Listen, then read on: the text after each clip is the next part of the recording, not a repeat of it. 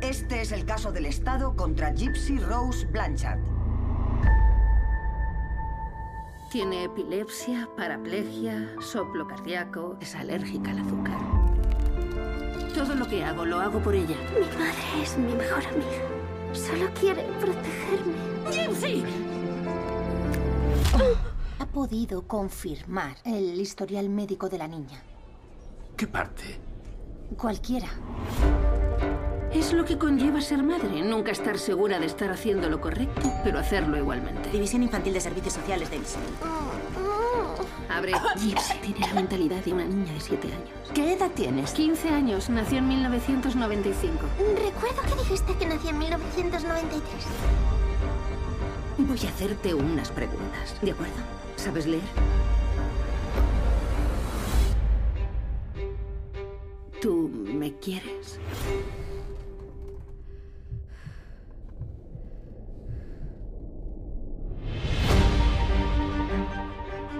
¿Qué son esas risitas? He conocido a mi príncipe encantador. Hola. Yo nunca le falté el respeto a mi madre de la forma en la que lo haces tú. Estoy atrapada. No puedo contárselo a nadie. Puedes contármelo.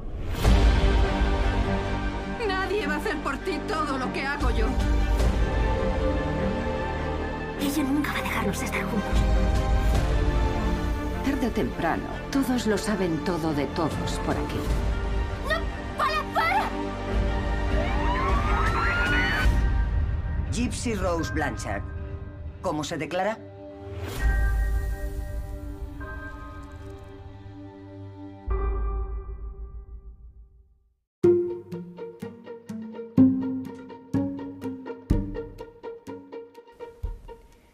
Bienvenidos a LGC Blog, el podcast, un lugar donde encuentras un poco de todo para armar tu propio rompecabezas de vida.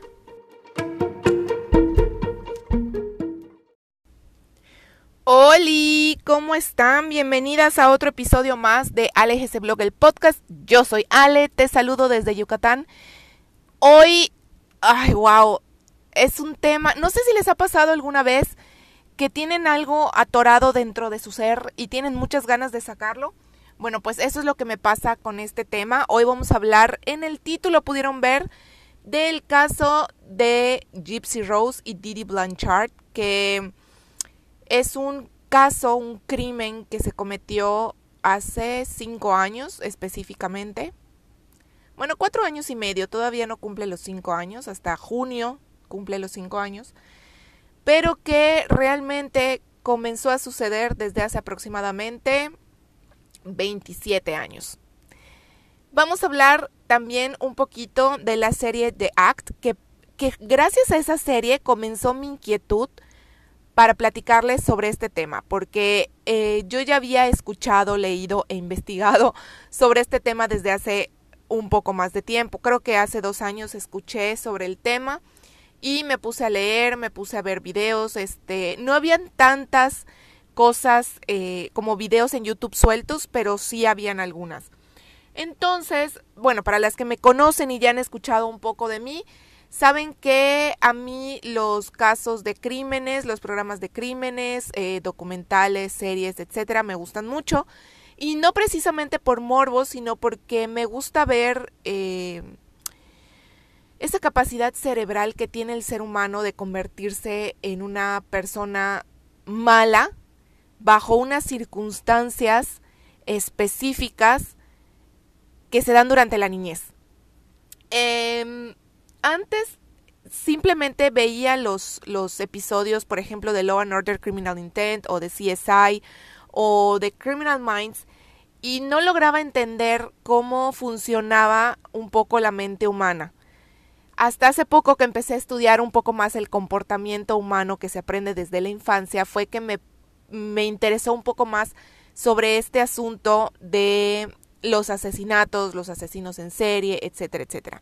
Vamos a hacer una breve introducción, eh, no una breve introducción, vamos a hacer un pequeño comentario de que normalmente, bueno, un ser humano eh, puede nacer con cierta predisposición al mal, pero tiene que estar estimulada esa predisposición al mal durante la infancia. ¿Por qué? Porque hay personas que nacen y tienen una infancia terrible y no se convierten en, asesinos en series o en psicópatas o en sociópatas. Y hay otros que crecen en, una infancia, eh, pues podamos decir moderadamente buena, sana o en una infancia realmente mala, pero como están predispuestos al mal, pues tienen esa tendencia a convertirse en su adolescencia o en su adultez en sociópatas o en psicópatas. Siempre hay algo que detona ese, ese, ese, ese comportamiento. No es que, que nada más suceda ahí sí porque se me ocurrió, no, siempre hay algo que detona ese comportamiento y ustedes los, lo pueden ver con muchísimos asesinos en serie.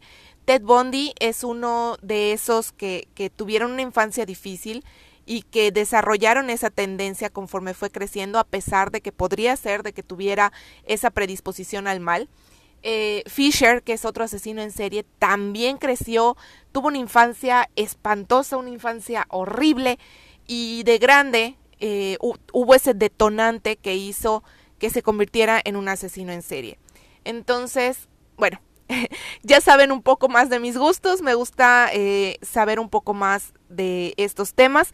Les repito, no por el chisme ni por el morbo, sino porque la mente humana tiene una capacidad extraordinaria de hacer muchísimas cosas, ya sea encaminadas al bien o encaminadas al mal.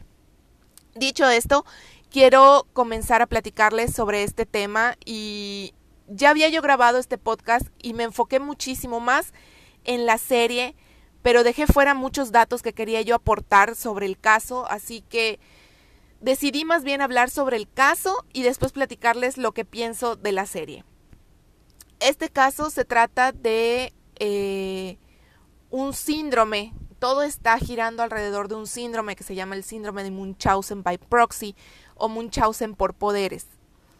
Eh, vamos a hablar un poquito de este síndrome. Yo empecé a estudiar este síndrome hace Hoy llevo 10 años fuera de la carrera, hace como 9 años empecé a leer sobre este síndrome, me fui informando un poco más.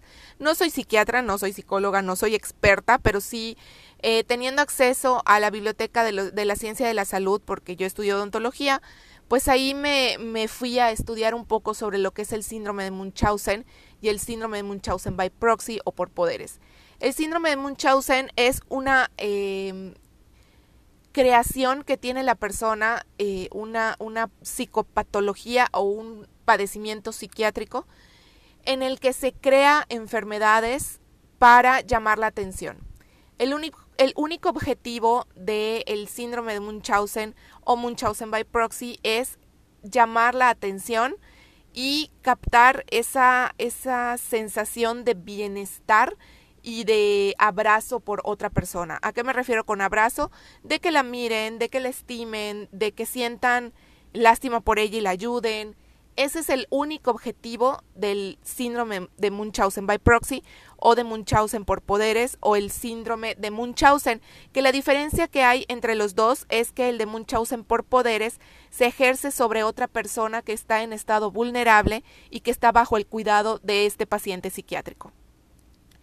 Em, cuando está combinado con otras situaciones, es síndrome de Munchausen by proxy, también es llamado síndrome facticio y tiene otra combinación que, que es, ya es con otros padecimientos, ¿no? Puede ser un borderline o personalidad limítrofe, puede ser esquizofrenia, puede ser paranoia, puede ser es hipocondríaco con síndrome de Munchausen, o sea, eh, hay muchas combinaciones y así como en los niveles de, por ejemplo, de autismo, hay diferentes niveles de, como intensidad. También en el síndrome de Munchausen. Puede ser que haya un Munchausen leve o que haya un Munchausen muy severo, como fue el caso de Didi Blanchard. Bueno, vamos a adentrarnos al caso, a, platicando primeramente quién eran Gypsy Rose y Didi Blanchard. Eran una parejita de mamá e hija. La mamá era Didi Blanchard, por si no no conocen un poco la historia, les voy a hacer una breve introducción. Didi o Claudinea, como se llamaba, Claudinea me suena así como más, más de malota. Claudinea Blanchard y Gypsy Rose era su hija, que para la época en la que ocurre todo el caso, su hija tiene eh, entre 19 y 21 años. Van a ir entendiendo un poco ya cuando vayamos avanzando sobre el caso. Esta, esta pareja de madre e hija eh, eran conocidas nacionalmente en Estados Unidos porque Gypsy Rose era una niña que estaba muy enferma. Eh, tenía distrofia muscular, tenía cardiopatías, tenía leucemia, tenía una incapacidad para alimentarse correctamente, por lo que tenía un tubo gástrico, tenía también estrabismo, problemas de audición, problemas de lenguaje, retraso mental. O sea, era una cajita de enfermedades Gypsy Rose. Y su madre se dedicaba a cuidarla, le entregó su vida forever y bueno, prácticamente. Eh, se desvivía por ella y andaban obviamente de médico en médico, de enfermedad en enfermedad, hospitalización en hospitalización y cirugía a cirugía. Entonces, esta señora que es Didi, Didi Blanchard eh, tenía obviamente dificultad para pagar las cosas y, pues siendo una niña con discapacidades múltiples y que además en cualquier momento podía morir, eh, pues la nación empezó a ayudarlas. No sé exactamente cuánto tiempo estuvieron eh, recibiendo diferentes ayudas de la sociedad eh, americana, ¿ok? Les daban viajes, les daban entradas a los parques de Disney, les regalaron una casa, les regalaron, si no me equivoco, les regalaron carro también les daban dinero, grandes sumas de dinero para su sobrevivencia o su supervivencia. Y pues la nación americana las amaba porque porque era una madre ejemplar y era una niña que en cualquier momento podía perder la vida y tenía que disfrutarla al máximo porque porque en cualquier momento se le iba y la señora de verdad que le dedicaba su vida entera. Eso era lo que todos sabían. Cuando hay el huracán Katrina, ellas viven en Luisiana, de hecho eh, Gypsy Rose nace en Luisiana. Cuando pierden su casa por el huracán Katrina, eh, una asociación les regala una casa, pero en Springfield. Es Springfield, Missouri, si no me equivoco. Eh, les regala una casa, una casa creada específicamente para las necesidades de Gypsy Rose, con puertas más anchas, con rampas, con jacuzzi para sus necesidades musculares.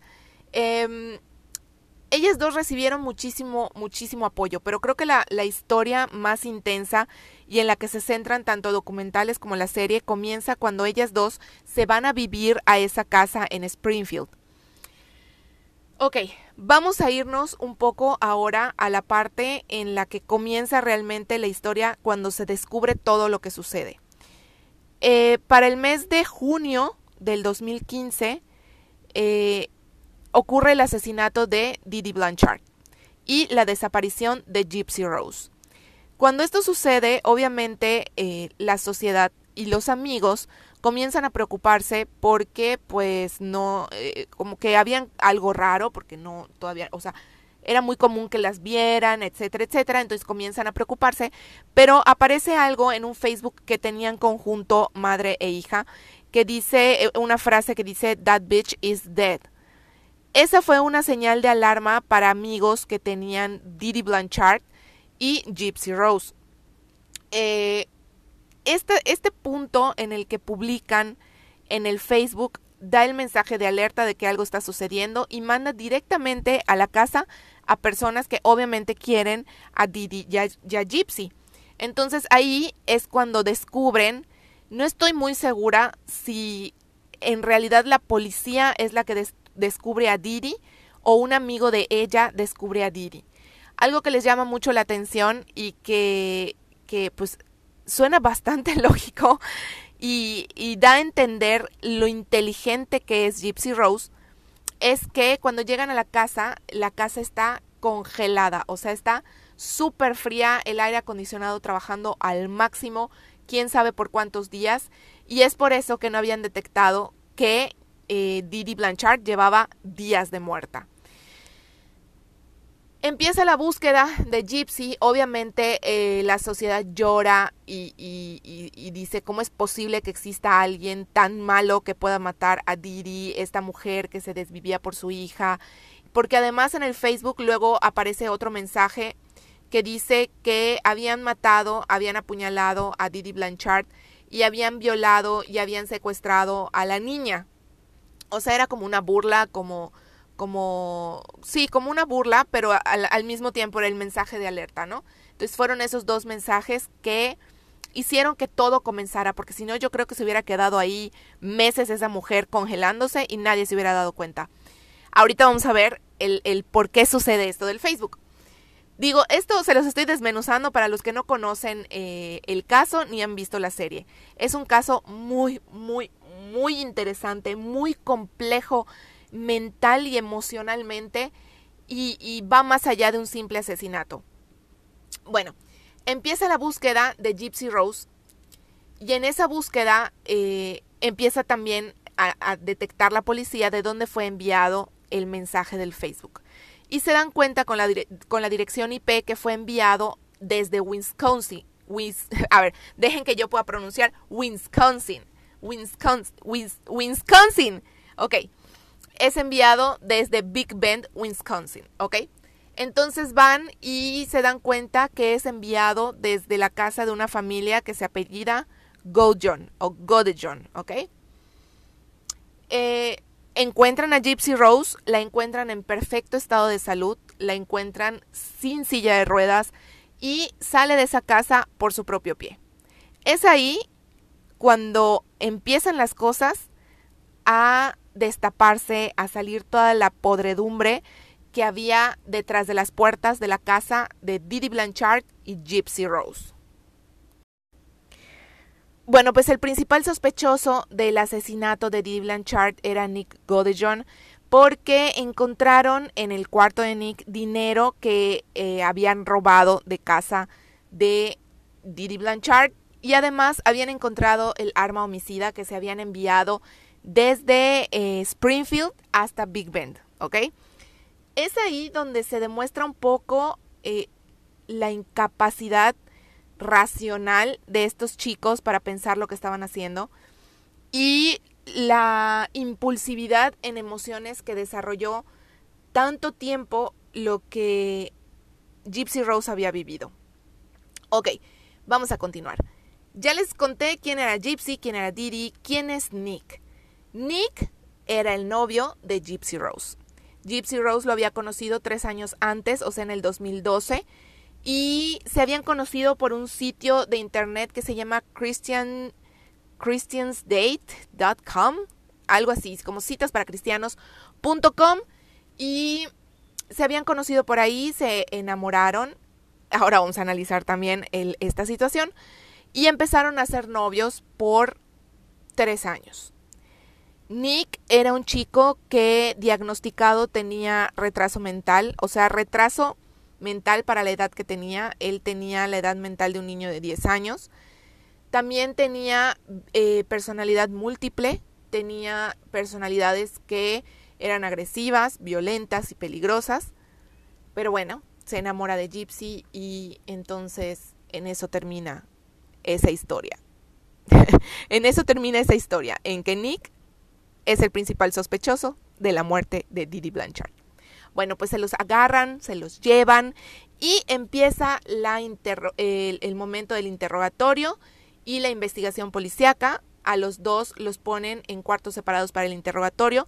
Todo esto lo pueden encontrar en YouTube. Están los videos de los interrogatorios, los videos de las noticias, los videos del juicio. De hecho, es, es, estuve viendo los videos del juicio de Nick Godejohn porque al final los enjuician por separado, empiezan a enjuiciarlos juntos y los enjuician por separado. Bueno, la verdad es que Gypsy Rose era una persona muy inteligente, no tenía retraso mental como lo había dicho su madre. Y cuando empiezan los interrogatorios, empiezan las investigaciones, se empiezan a dar cuenta que Gypsy Rose realmente no estaba enferma como había parecido por tantos años, ni tenía distrofia muscular porque podía caminar perfectamente bien, se podía alimentar perfectamente bien, veía, bueno, eh, realmente ahorita en los, en los juicios no usa lentes. Entonces no necesitaba anteojos. De hecho, hay fotos en las que de niña se ve súper visca porque le ponen unos lentes de fondo de botella y bueno, se ve súper visca. Eh, tampoco tenía problemas de audición, mucho menos tenía problemas de discapacidad mental, no tenía cardiopatías y, o sea, no tenía alergia al azúcar porque su mamá decía que tenía alergia al azúcar. De hecho, estaba baja de peso porque no la dejaban comer azúcar y cuando entra a la cárcel sube, creo que son 7 kilos y medio de peso y se ve completamente otra mujer. No tenía cáncer, su mamá le rapaba el cabello para que pareciera que tuviera cáncer y es ahí como van descubriendo, eh, viendo su historial médico, es como van descubriendo que Gypsy Rose estuvo bajo el abuso y el maltrato físico, emocional eh, de su madre por síndrome de Munchausen por poderes. Ahí es cuando todo, todo, todo empieza a salir y empiezan a darse cuenta que en realidad Didi Blanchard no era la madre abnegada, buena y dulce que la gente pensaba que era, que la casa en donde había sido encontrada encerraba historias muy tristes, eh, de violencia, de golpes. Eh, a Didi, este, perdón, Didi amarraba a Gypsy, le pegaba. Hay, eh, hay interrogatorios en donde Gypsy cuenta que le pegaba con los ganchos de la ropa, le daba martillazos. Hubo una ocasión que la tuvo amarrada dos semanas. Entonces, esa madre abnegada que se veía en televisión no era la madre que Gypsy Rose tenía. Pero bueno, hablando de las enfermedades, lo único que Gypsy Rose sabía que sí podía hacer y que su mamá le prohibía hacer era caminar. Todo lo demás, Gypsy realmente creía que estaba enferma, realmente creía que tenía todo lo que su mamá decía. Le quitó los dientes, le pusieron un tubo de alimentación gástrica, la sometieron a varias cirugías, o sea, de verdad fue una cosa impresionante el abuso físico y el maltrato psicoemocional que tuvo Gypsy Rose. Quiero platicarles un poquito del de el ciclo de codependencia que, se puede dar entre los pacientes y las víctimas, pero más cuando son los hijos. Esta codependencia que existe es muy difícil de superar, que es lo que le pasó a Gypsy Rose y ella lo dice, la única forma en la que yo veía eh, la posibilidad de ser libre era si mi madre estaba muerta, porque era una codependencia que tenían eh, exagerada, o sea, realmente se enfermó tanto, tanto, tanto psicológicamente Gypsy que no podía dejar a su madre, aún sabiendo que no estaba bien que le pegara, que no estaba bien que la maltratara, que no estaba bien que la obligara a no caminar ella sabía que hasta cierto punto había cierto beneficio económico en que ella estuviera em, en silla de ruedas, que estuviera discapacitada, que estuviera a punto de la muerte, porque recibían todos los beneficios de los que ya hablamos, pero Gypsy no sabía a qué grado llegaba este beneficio económico. Entonces, hay una codependencia también de parte de Gypsy porque eh, pues eres mi mamá, o sea, sé que me estás cuidando, sé que me quieres porque una madre quiere a sus hijos. Entonces, si, si tú me pegas pero luego me dices que me quieres, entonces yo te voy a creer, te voy a creer que lo que estás haciendo es porque es por mi bien. Y está ahí esa codependencia con ese ser que te está maltratando, al que odias y, y, y te quieres deshacer de él, pero pues lo quieres porque creciste y te cuidaba y es la única persona que ha estado contigo. Eh, eh, algo que hay que hacer notar en esta relación de Didi Blanchard y Gypsy Rose es que Didi tuvo la habilidad para aislar a Gypsy de sus seres queridos y de la sociedad en general, porque a pesar de que eran muy conocidas, Gypsy podía tener amigos no tan cercanos, Gypsy no iba a la escuela. Y aquí viene algo importante que es el papá de Gypsy.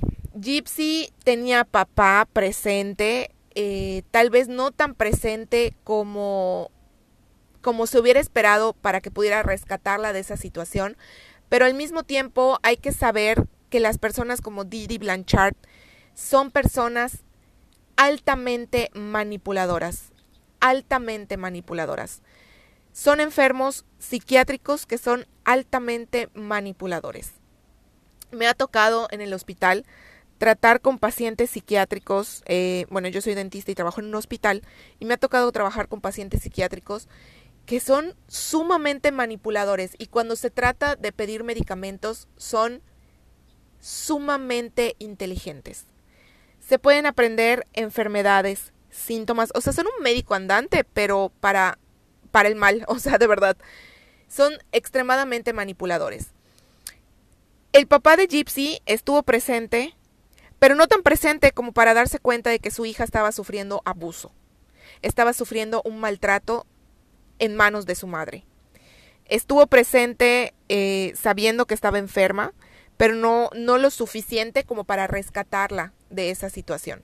Eso quiere decir que Gypsy, desde su corta infancia, porque este maltrato eh, empieza desde muy pequeña, pero se asevera o se hace más fuerte cuando cumple ocho años y sufre un accidente con su abuelo en una moto y se, le, se lesiona un tobillo y entonces su mamá la sienta en silla de ruedas y le dice que jamás va a volver a poder eh, que jamás va a poder volver a caminar. Entonces, como niño pequeño, pues tú le crees a tus papás. Entonces, eh, hay abandono físico y emocional por parte del padre de Gypsy y hay abandono emocional por parte de la madre, porque la mamá obviamente estaba ahí físicamente, pero emocionalmente abandonó a Gypsy, ¿ok? Entonces ahí ya podemos ver por qué la codependencia de Gypsy a su madre empieza y por qué no puede dejarla. Conforme Gypsy va creciendo, obviamente como todo ser humano que es nacido para ser libre, literal, o sea, naces para ser libre, pues se ve oprimida por parte de su madre, no la deja ir a la escuela, no la deja tener amigos, muchísimo, o sea, muchísimo menos tener novio. Obviamente la hormona se alborota, es normal, completamente normal, y Gypsy empieza a tener deseos de convertirse en esa mujer que estaba convirtiéndose. E, esto sucede cuando ya está entre los 16 años y bueno, en los 16 que su mamá le decía, porque realmente eh, su mamá le decía que había nacido en una fecha y había nacido en otra, para que ella no supiera que es mayor de edad y que ya puede eh, ejercer derechos sobre sí misma. Em, por eso mismo, Didi le hace firmar papeles para cederle completamente eh, los derechos sobre ella, para que puedan hacer los médicos lo que quieran, siempre y cuando la mamá lo apruebe. Y bueno, es ahí donde pierde Didi, la verdad es que pierde, no Didi, perdón, Gypsy, todo lo que ella es. O sea, Gypsy a manos de su madre no era nadie. O sea, era un trapo, un muñeco, algo que su mamá podía manipular al, al antojo, a, a la medida de su antojo. Gypsy era nadie. Obviamente, todo ser humano está en busca de su propio yo. Y hay, me imagino, porque en la serie hay una parte que se ve clarísima esa codependencia en la que se pelean y Gypsy la escupe y, hay la oportunidad de que ella se, puede, se pueda ir y su mamá le empieza a gritar, es que yo te quiero, nadie te va a querer como yo te quiero y yo te cuido y no me dejes, no puedo vivir sin ti. Y Gypsy se queda, aún teniendo la oportunidad de irse, se queda por esa codependencia, porque al final, muy en el fondo, Gypsy quería a su mamá. Gypsy quería a su mamá. Entonces, es ahí donde empieza el dimes y diretes mental de Gypsy y se convierte en el autor intelectual del asesinato de su madre con Nick Godillon, que se vuelve el actor eh, físico de ese asesinato. Cuando encuentran a Didi, eh, lo primero que piensan es cómo es que una persona pudo haber matado a una mujer tan buena, tan amable, tan preciosa madre. ¿Qué va a hacer de Gypsy Rose ahora? ¿Qué va a pasar? Y conforme va avanzando la investigación, obviamente van saliendo todas las verdades y pues se cae el teatrito, se cae el teatrito de que Didi era una buena madre, que Didi era una buena persona y pues Gypsy queda como la víctima. Realmente es una víctima que se convirtió en victimario. Eh, muchas veces cuando hay maltrato esto sucede. La víctima se convierte en victimario. Y ahorita les voy a contar por qué, porque también hay, hay, hay una parte importante en por qué Didi hace lo que hace. Gypsy se convierte en victimario después de haber sido víctima de su madre, tal vez desde el nacimiento, tal vez desde un año, dos, no lo sé, tal vez desde muy muy pequeña o tal vez desde los ocho años que la sentó en esa silla de ruedas y se dio cuenta de que el mundo le aplaudía por ser una excelente madre, estuvo mínimo bajo unos 14 años de maltrato Gypsy Rose. O sea, fue una víctima realmente con un caso muy triste, una vida muy triste. Y, y, para que ahorita diga que en la cárcel se siente libre y está feliz y que está mejor que como estaba en la casa de su madre, es realmente muy, muy triste. O sea, nadie merece eso. La verdad es que nadie merece eso. Nadie merece estar bajo ningún tipo de maltrato. Pero el caso de Gypsy, como pues obviamente es muy sonado, eh, dices, no, no manches, o sea, qué vida. Y tú la ves en sus entrevistas, la han entrevistado muchísimas personas. Eh, todo esto lo pueden encontrar en YouTube, se los prometo. Eh, en, las, en las entrevistas se le ve una persona eh, no triste, tal vez arrepentida, porque sí está arrepentida y ella lo dijo, estoy arrepentida de lo que le pasó a mi madre, no merecía lo que le pasó, pero en ese momento era mi única forma de liberarme, era la única. Entonces, eh, de víctima a victimario, le pasó lo mismo a Didi Blanchard.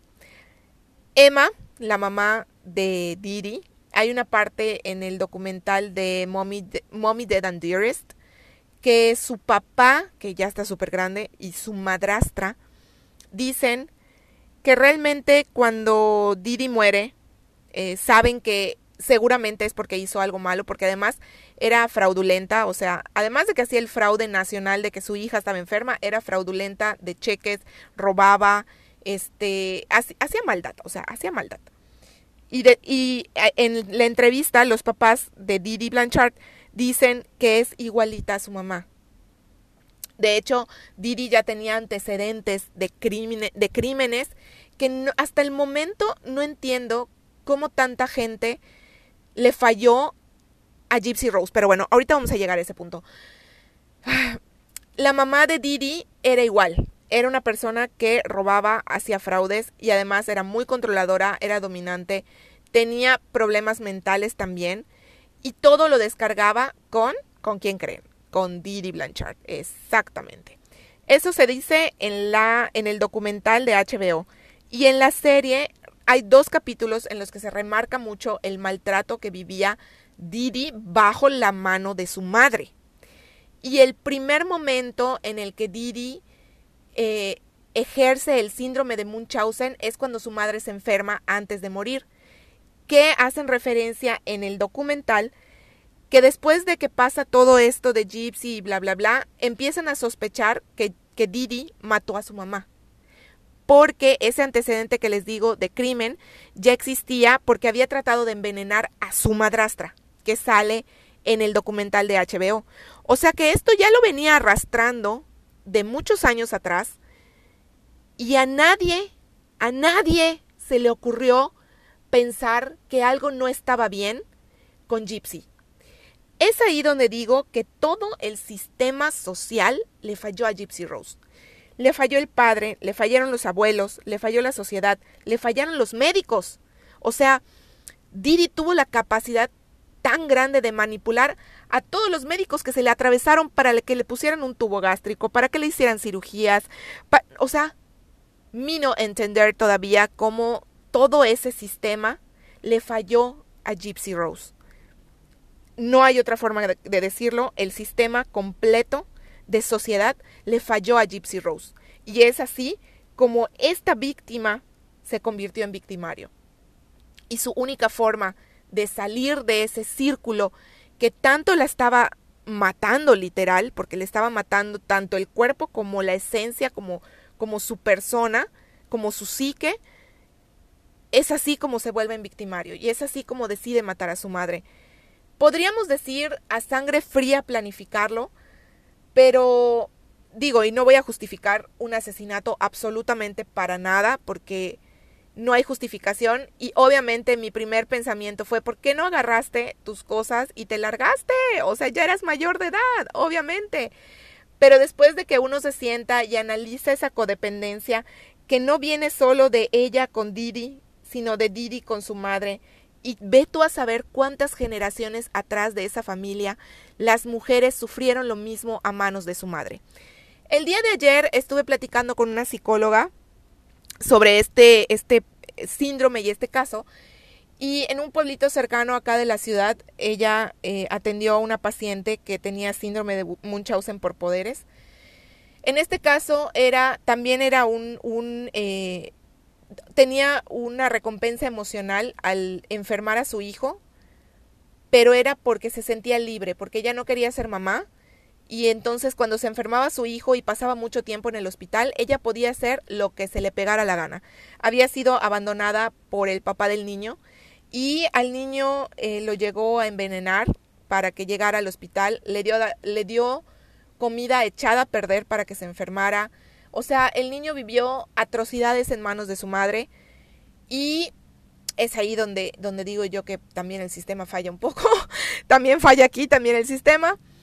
Y en las terapias, esta persona le dice a la psicóloga, porque el tratamiento de una persona de síndrome de Munchausen eh, tiene que ser en conjunto con, con, otras disciplinas, o sea, tiene que ser multidisciplinario. Es psiquiatra, médico, nutriólogo, psicólogo, este, terapeutas de, de relajación y, y, y demás. Entonces, todos estos tienen que trabajar multidisciplinariamente. Esto se los estoy contando porque esto fue lo que platiqué ayer con la, psicóloga. Perdón. Entonces, eh, esta mujer había vivido síndrome de Munchausen a, a manos de su madre. Y su madre lo había vivido en manos de su madre también, o sea, de la abuela de la señora que estaba en consulta. Y eran cuatro generaciones de mujeres que habían vivido síndrome de Munchausen o algún tipo de maltrato y es por eso que esto se fue desarrollando. Entonces, esto que le pasó a Gypsy es algo que tiene que sanar, superar, tratar psiquiátricamente. Y también lo platiqué ayer con ella, estábamos platicando este caso, porque le dije, el subconsciente es muy, muy, muy cañón. Eh, Gypsy en varias entrevistas dice que ella cuando salga, porque por cierto, ahorita, ahorita les voy a hablar de la sentencia. Bueno, vamos a hablar de la sentencia. La sentencia fue cadena perpetua sin libertad bajo fianza a Nick Godejon por ser el actor o el autor, eh, eh, pues el homicida en primer grado de la mamá de Gypsy. Y Gypsy, como, como fue el autor, perdón, autor intelectual y además estuvo sometida a maltrato por el síndrome de Munchausen. Le dieron 10 años porque fue clasificado como homicidio en segundo grado, o sea que fue como, como que digamos que en defensa, en defensa propia, pero además no fue la ejecutora de la acción. Entonces le dan 10 años, que para este momento ya le quedan cinco y medio, ¿ok? Entonces ella dice que cuando salga quiere llevar una vida normal y hacer una familia. Cuando esta mujer tenga hijos, puede haber algo, algo muy pequeño que en su subconsciente se detone y hay una gran probabilidad, una súper grande probabilidad de que ella repita a lo mejor no ese tipo de maltrato, pero algún tipo de maltrato a sus hijos. No lo digo yo, lo dice un especialista. Yo lo pensé y se lo pregunté y me lo confirmó. Entonces, esto que, que Gypsy Rose vivió tiene que ser tratado psiquiátrica y psicológicamente de por vida. Esto debe ser tratado de por vida. No quiere decir que no pueda llevar una vida normal siempre y cuando siempre tenga un acompañamiento que le ayude a controlar esos pensamientos que en algún momento van a regresar, esos recuerdos que en algún momento van a regresar, esos códigos que están insertados en su mente desde muy pequeña.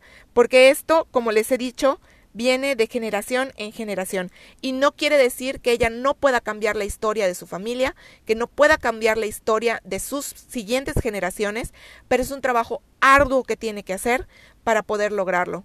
Yo de verdad espero que así sea, que Gypsy Rose Blanchard pueda tener una mejor vida que la que ha llevado hasta sus 27 años, porque ahorita ella tiene 27 años y está todavía en la cárcel, o sea que va a salir a los 32.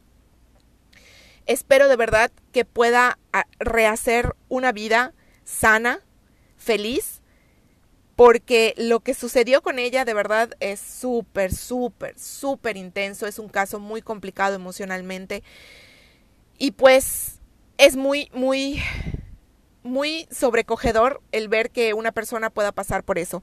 Y lo peor es que ella es un caso muy sonado. Ahora imagínense cuántos casos hay que la víctima nunca es ayudada, que la víctima llega a morir en manos de su madre por síndrome de Munchausen, por poderes. Imagínense cuántas personas, bueno, puede ser eh, en manos de su madre o en manos de su cuidador. Imagínense cuántas personas son asesinadas por estas, por estos pacientes psiquiátricos que tienen síndrome de Munchausen, que nunca, nunca son declarados como pacientes psiquiátricos. O sea, esto podemos decir que Gypsy Rose tuvo suerte de que se dieran cuenta ya después de que matara a su madre de que tenía síndrome de Munchausen y que sus enfermedades pues no eran enfermedades. Pero imagínense cuántos niños están enfermos a propósito por sus padres. Imagínense cuántos ancianos están bajo las manos de un cuidador que los está envenenando o los está matando poco a poco para satisfacer esa necesidad psiquiátrica que tiene el paciente con síndrome de Munchausen. Es sobrecogedor verdaderamente este tipo de situaciones y yo solo se los dejo para que lo piensen, de verdad, piensen cuántas personas como Gypsy Rose hay en el mundo. Ahora voy a platicarles rápidamente sobre la serie porque no tiene mucho caso que yo me vaya adentro cuando ya les conté toda la historia. Esta serie está eh, creada por Hulu, se llama The Act. Está protagonizada por Patricia Arquette y Joey King. Patricia Arquette hace un papelazo, un papelazo, que si no me equivoco se ganó un Emmy por esa actuación. Es que de verdad es maravillosa. De por sí Patricia Arquette me encanta, es una de mis actrices favoritas desde que estaba, bueno, primero la vi en Estigmata o en Estigma, luego la vi en Medium y, me encantó. O sea, yo seguí todas las temporadas de Medium. Me encanta. Se ve que es un dulce esa señora. Y en las entrevistas que le hacen a Joey King y en los behind the scenes que, que vi, efectivamente Joey King afirma que Patricia Arquette es una actoraza y una persona maravillosa. Bueno, ella hace a Didi Blanchard. Es impresionante la caracterización que le hacen. Se parecen tanto, tanto, tanto. O sea, de verdad. Bueno, le falta estar un poquito más gordita a Patricia Arquette. Pero las pelucas, los dientes, el maquillaje, la forma de caminar, la forma de hablar, de expresarse. No, no, no, no, maravillosa. Y Joey King, la verdad es que esa actriz no la había yo visto antes en la vida y si la había yo visto había pasado desapercibida para mí. Pero en esta serie hace un papel impresionante. Esa vocecita que hace mi, mi, mi, como la que tenía Gypsy Rose, porque, ah, ahorita que está en la cárcel, ya no tiene la voz así tan aniñada, o sea, ya está más grande. Realmente yo creo que se tragaba el papel de ser la niña de su mamá. O sea, si su mamá le decía que tenía 14 años, pues ella pensaba seriamente que tenía 14 años. Pero bueno, ya tocamos ese tema.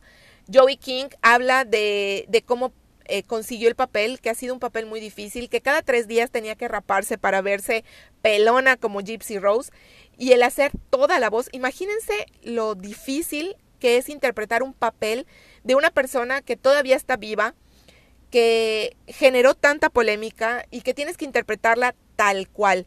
Y ustedes lo van a poder ver, lo pueden googlear. Pueden ver imágenes en comparación de Gypsy Rose con Joey King haciendo el papel de, de Gypsy y es impresionante el parecido. Y también está Calum, creo que se llama el actor que interpreta a Nick Gorejon. No inventen, o sea, no inventen la cara de loco y no, no, no, no, no, maravillosa. Esta serie me gustó mucho, me la eché en dos días porque pues por motivos eh, de cosas que hacer no me la pude echar en un día porque si no me la echaba en un día. De verdad tienen que verla. Ahorita yo la vi en Stars Play que es otra aplicación que descargué en mi celular, que está a 20 pesos, está a 20 varos, a 20 pesos la suscripción por tres meses. O sea, me suscribí febrero, marzo, abril, está a 20 pesos la suscripción y la suscripción anual, no anual, perdón, mensual está a 89 pesos. Hay un montón de series y yo podría decir que se parece bastante, bastante a Netflix, ¿eh? Yo podría decir. Pero bueno, ojalá y este episodio lo patrocinara Stars Play, pero no es así. La cosa es que ustedes vean esta serie y échense los documentales porque de verdad están muy buenos. Los dos los encuentran en YouTube y uno que se llama Mommy Dead and Dearest y el otro que la verdad es que no me gusta para nada el título porque se llama Gypsy's Revenge, o sea, hace la venganza de Gypsy y yo no considero que esto haya sido una venganza, sino una forma de liberarse. No sé qué opinen ustedes. Espero espero y pues con esto voy a terminar este episodio. Estoy súper contenta de haber podido compartir este gustito que tengo por la mente humana con ustedes. Espero que les haya gustado mucho este episodio, que compartan el podcast para que lleguemos a más gente y nos estamos escuchando en otro episodio.